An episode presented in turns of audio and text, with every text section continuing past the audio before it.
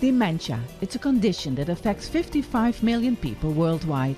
and its most common form, Alzheimer's, makes up about 70% of all cases. Dementia is the seventh leading cause of death, and according to the UN's most recent data, it costs economies globally $1.3 trillion. The largest and most influential international meeting dedicated to advancing dementia science is held in Amsterdam. This year is particularly controversial. A pharmaceutical company has disclosed details of its trials of a new drug, donanemab.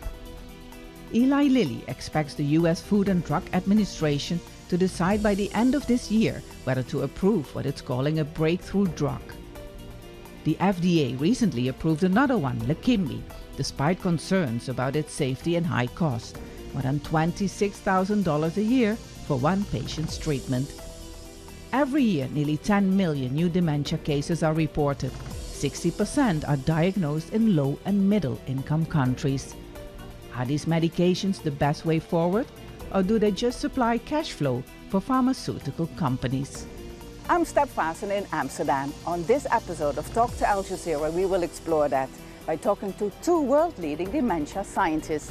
Edo Richard is combining patient care with research into the prevention of dementia. And Craig Ritchie quit his job at the UK health system, the NHS, accusing the institution of denying patients life-changing drugs. And he's helping patients with lifestyle guidances to protect their brains. Craig Ritchie and Edo Richard talk to Al Jazeera. Professor Craig Ritchie, thank you for talking to Al Jazeera. Alzheimer's has become so common that many of us know patients with the disease, and there's always this very scary moment when a person doesn't recognize even their own family members. How does that work? What does it do to a brain, this disease, that people even forget their own children?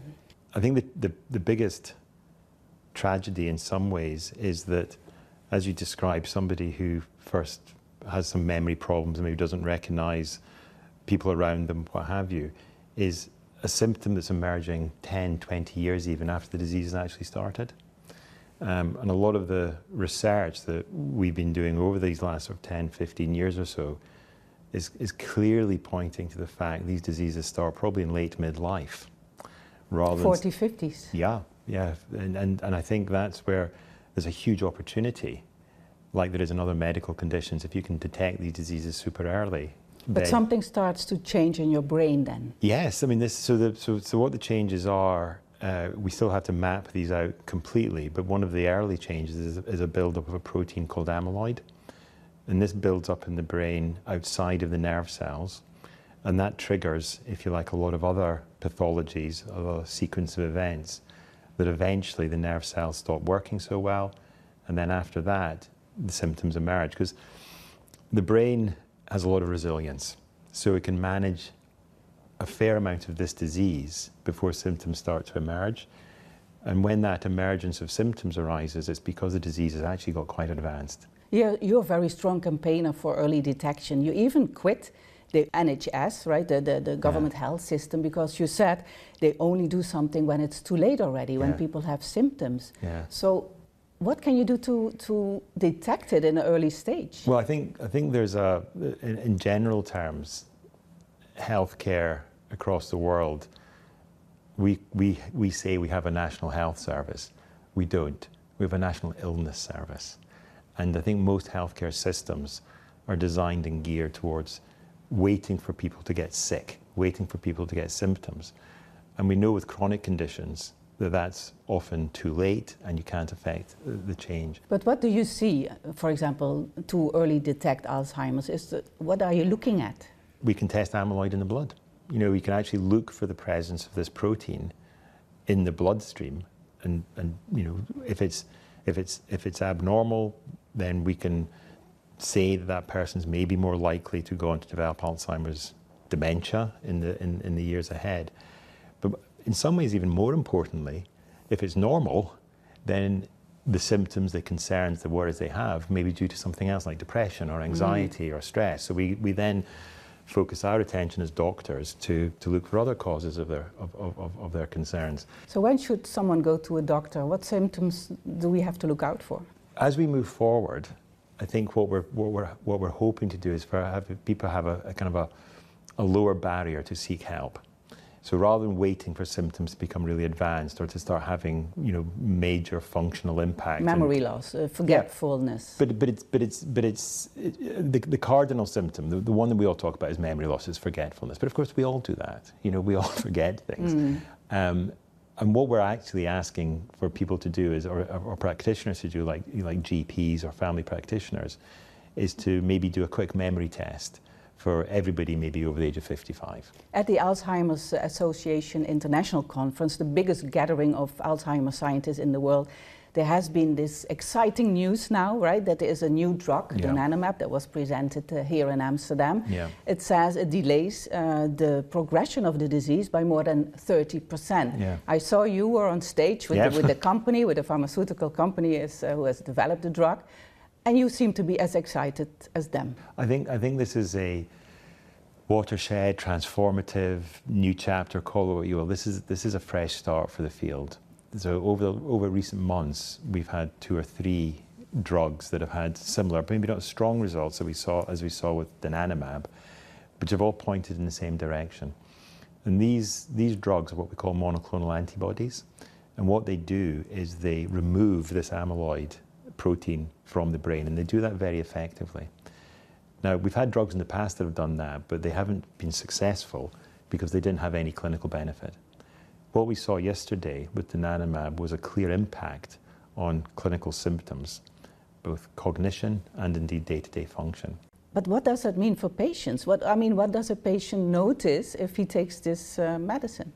I think what one has to say is that you know we, we do as doctors, as prescribers, have to have a sense of what would have happened had you not had a drug. And, and unfortunately, we've got millions of years of patient experience of what happens to people over time. Um, now, what we anticipate with this drug is that will be, be slowed significantly. And so we know from a statistical perspective, from a trial perspective, there was definitely a slowing. remember, this was an 18-month trial. But what is being slowed exactly? Progression, so symptoms. symptoms so so symptom you, your memory is not going backwards, basically? It won't decline as quickly as it would have done without drug. Now, I think that, uh, and your function uh, is maintained for longer at a certain level. So, you know, if, if one were able to drive when they were in this trial, and had they not had the drug, they wouldn't have been able to drive in, in a year's time, then because of the slowing, it'd be another six months of not of still being able to drive. And you know, as you can imagine, you know, in an, in, a, in an older person, you know, those months or years of extended quality of life are, are, are absolutely precious. I think this, this drug is, is heralding in a new age. This is the beginning of a new chapter. It's turning the page towards what we have currently, which are symptomatic treatments that make no difference to the overall prognosis. They might improve well-being for a short period of time, but now we have drugs which clear the pathology and have you know, longer-term benefit.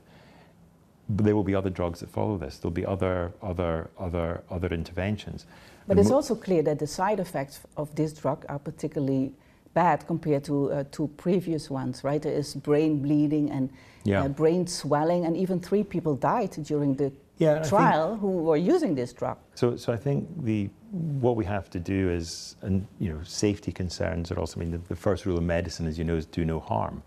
But we are dealing with a disease that is inevitably fatal. You know, this is a disease where if you're given that diagnosis, you will die from probably your Alzheimer's disease. So basically you're giving them a tiny bit of hope. Well, I think what you're doing, what I'd like to say we're doing is we're giving them information because what, what ultimately the decision to start the medicine should be with the patient, not with the doctor. Mm -hmm. What our job is to say, look, in our experience and with our knowledge, we think if you take this drug, the benefits are X, Y, and Z, the risks are A, B, and C.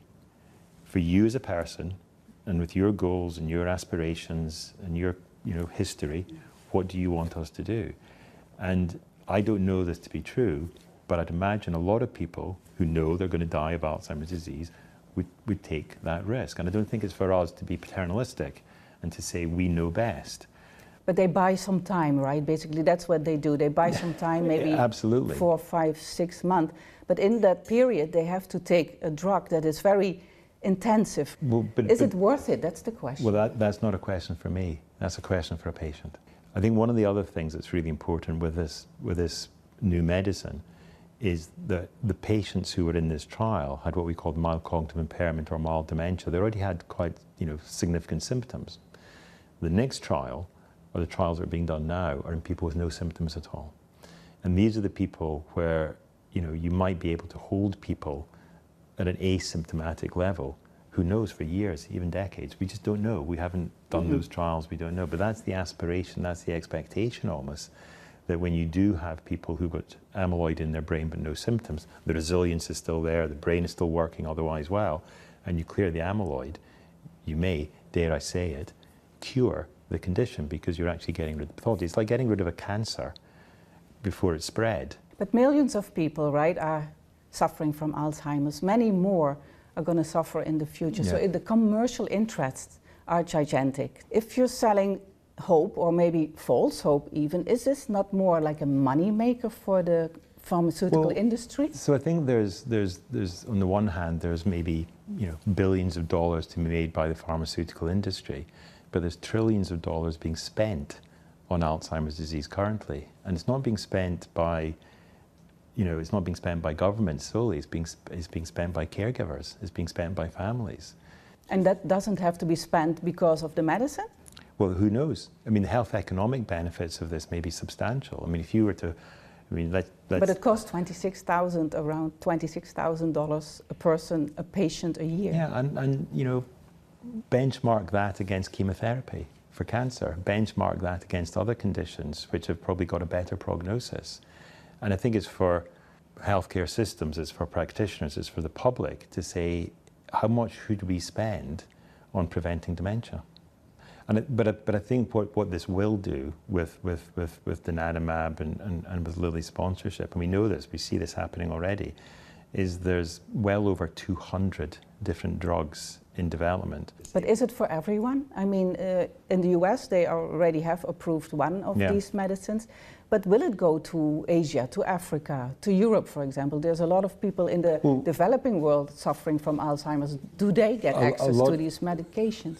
They better, you know, they better, because I think, you know, we know that low and middle income countries are more affected by these conditions in terms of the prevalence, the incidence rate going up than they are. In fact, the incidence of dementia is probably dropping in North America and Europe because of better lifestyle, and cardiovascular So health, etc. Specifically, countries, less developed countries, need these medicines. Well, what, what I think less developed countries need as well as the new medicines is the ability to, to detect the disease. Mm-hmm. So at the moment, to detect the disease in this trial, needed a PET scan. Now, that is super expensive as well. Yeah.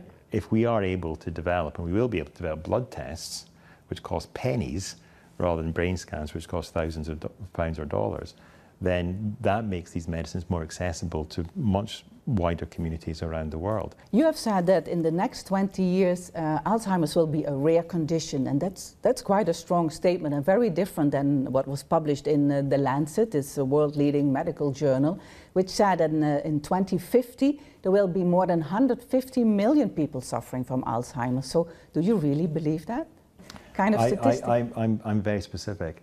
I say Alzheimer's dementia will be very rare in 10 years' time. Just like AIDS is very rare now. People still have HIV, but we don't get AIDS. The same analogy. We will have people with Alzheimer's disease, but it will be slowly developing. It might even not develop any further. We might even be able to get rid of the Alzheimer's disease. What will be a failure of our healthcare systems will, will be people who have Alzheimer's disease that then develops onto dementia. Stay with us. We now talk to clinical neurologist Edo Richard, who shares his perspective on the ethics of pharmaceutical companies producing dementia drugs.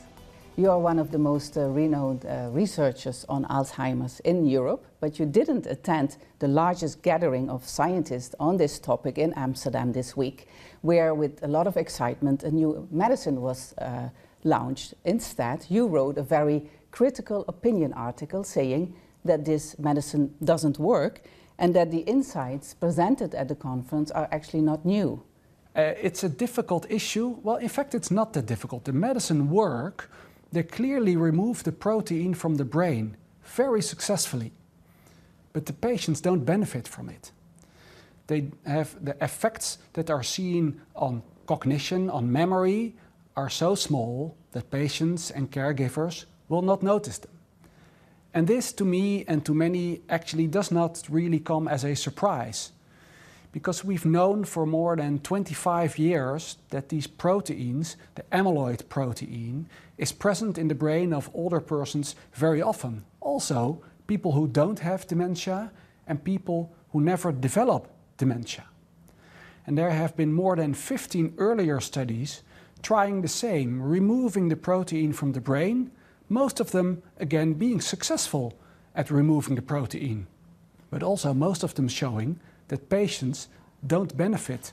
The, the symptoms of the disease simply continue, and unfortunately, people continue to decline all the way into dementia. But that's not what the scientists at the conference say, and not what the company says. They say it stops the progression of Alzheimer's by a couple of months maybe four, maybe seven months. Yeah. So there is a difference in, in memory, there's a difference in what people still can do. It, it stops it really, that's what they say. I understand that framing. I think the claims that it really modifies the disease course are not supported by the clinical data. And the framing that it slows the disease by a number of months, or sometimes even framed as recognizing your grandchildren for four or six months more, cannot be understood from these data. This is simply not. You don't believe it. You don't well, believe it, the data that they are presented. I believe the data they present. Um, the science, well, uh, to, to a certain extent, they show a very small effect on a cognitive measure, but this is so small over one and a half year that patients and caregivers don't notice the difference. And whether this will continue in the years afterwards, we absolutely do not know. What they investigated is what happens with memory and other cognitive functions, such as execution of problems or problem solving issues. And you see a very, very small difference, three points on a scale from 0 to 144. So that's less than 2% of a scale of cognition. And they simply did not use delaying the disease as outcome of their study. The outcome of the study is the cognitive measure, and on this cognitive measure, there is a very small effect, which is statistically significant, but it's not clinically relevant. Patients you think they are, are selling false hope? I think the field, not just the study, but the field as a whole, is indeed selling false hope to a certain extent. And I'm bothered by that because I think people don't benefit from false hope. And they hear about this new medicine and they must be very keen to get it, I guess. Yes. And, and well, I'm not sure. Most people um, do read between the lines and they understand that this is not a silver bullet. This is not something that will stop their disease. This is something, a drug that needs to be administered every month with an IV treatment, an infusion, which requires a clinic visit, and it requires safety monitoring with repeated MRI scans. And if you then explain to patients what the expected benefit is, at least in the Netherlands, my expectation is that most patients will say, I'm not sure this is for me. We, as doctors and scientists, should be extremely careful when we're handling desperate people. People are desperate because there are no effective treatments available right now. And we should be extremely careful not to sell false hope to those who are desperate because they're eager to try anything. But instead of that, we need to have an honest and open discussion about what can realistically be expected and what that means for their life. Because if you have to visit a clinic every two or four weeks, have repeated MRI scans, there may be adverse events, it may even lead to hypervigilance in the caregivers. Is this an adverse event? We need to call the clinic. So there's a lot more to it than simply creating false hope. You can even cause harm by this. You also wrote that uh, there's been investments of 10 billions of dollars uh, of these new uh, medicines and that it has become too big to fail. Can you explain that? Yes, the hypothesis that this culprit protein amyloid causes Alzheimer's disease, this hypothesis is very dominant, even though the scientific evidence stares you in the face that there's more to it than this protein. Like what? What is what is There what may- are other causes for? Well, we don't know, but what we do know is that the relation between the amyloid protein and dementia is not very strong because many older people have the protein and don't have dementia. I think there's a very thin line between hope and false hope. And most of all, we need to be honest to our patients. And I think um, the way the effect of these drugs are presented to the lay people is um, not just creating hope. I think it's to a large extent false hope because the expectations are so small. And if you look at all the previous studies trying to remove the amyloid from the brain, which were successful but with no clinical benefit, and we know so many older people have these proteins and don't have dementia, I think you should simply also accept that this may not be the right way forward.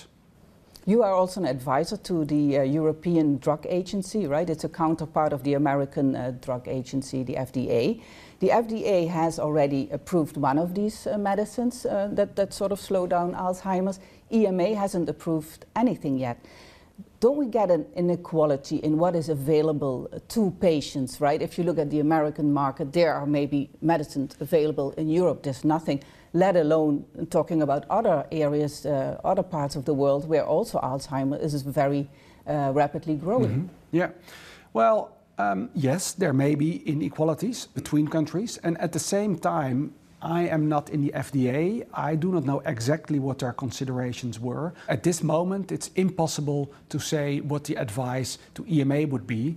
And then it's a group of advisors. I'm just one of those advisors. Mm-hmm. And then the EMA may decide to follow or not follow our advice. Just like the FDA approved the first drug, aducanumab, in spite of the advice of virtually the full committee to reject the approval. So eventually it's the EMA who will decide.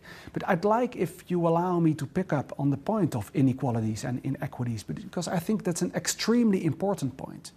Because the drugs that are currently being um, uh, uh, investigated, donanemab, they're extremely expensive.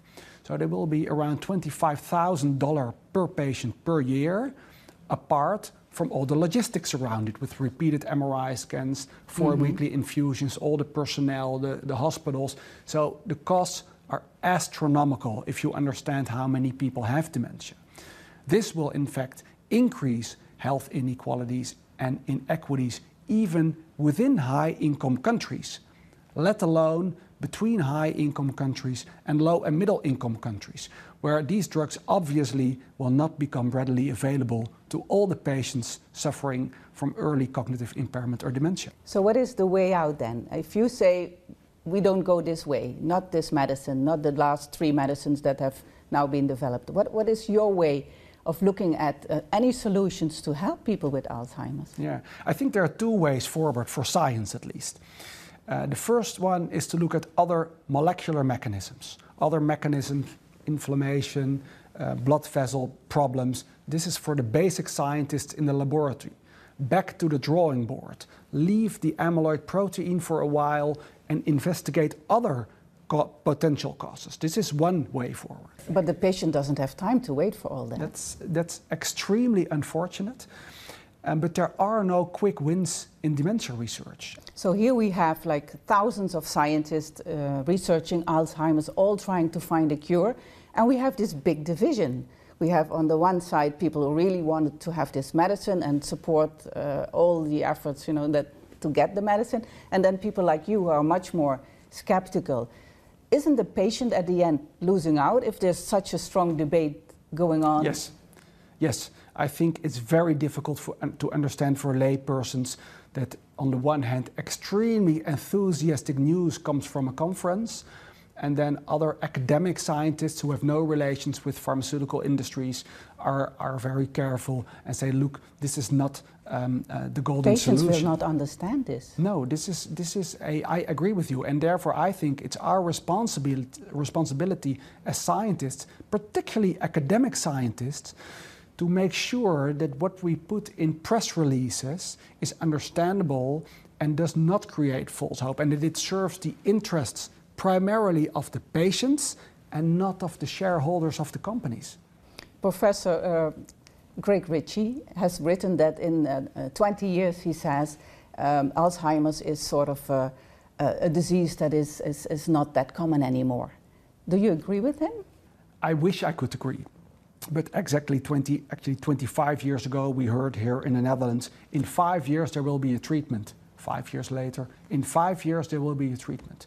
These kind of predictions are not based on scientific facts. So I think we should refrain from this kind of prediction. I hope with my colleagues that we will have these effective treatments. Of course, but the current state of the evidence, the scientific evidence, does not support such a statement at all. Professor Edo Richard, Thank you so much for talking to Al Jazeera. You're very welcome.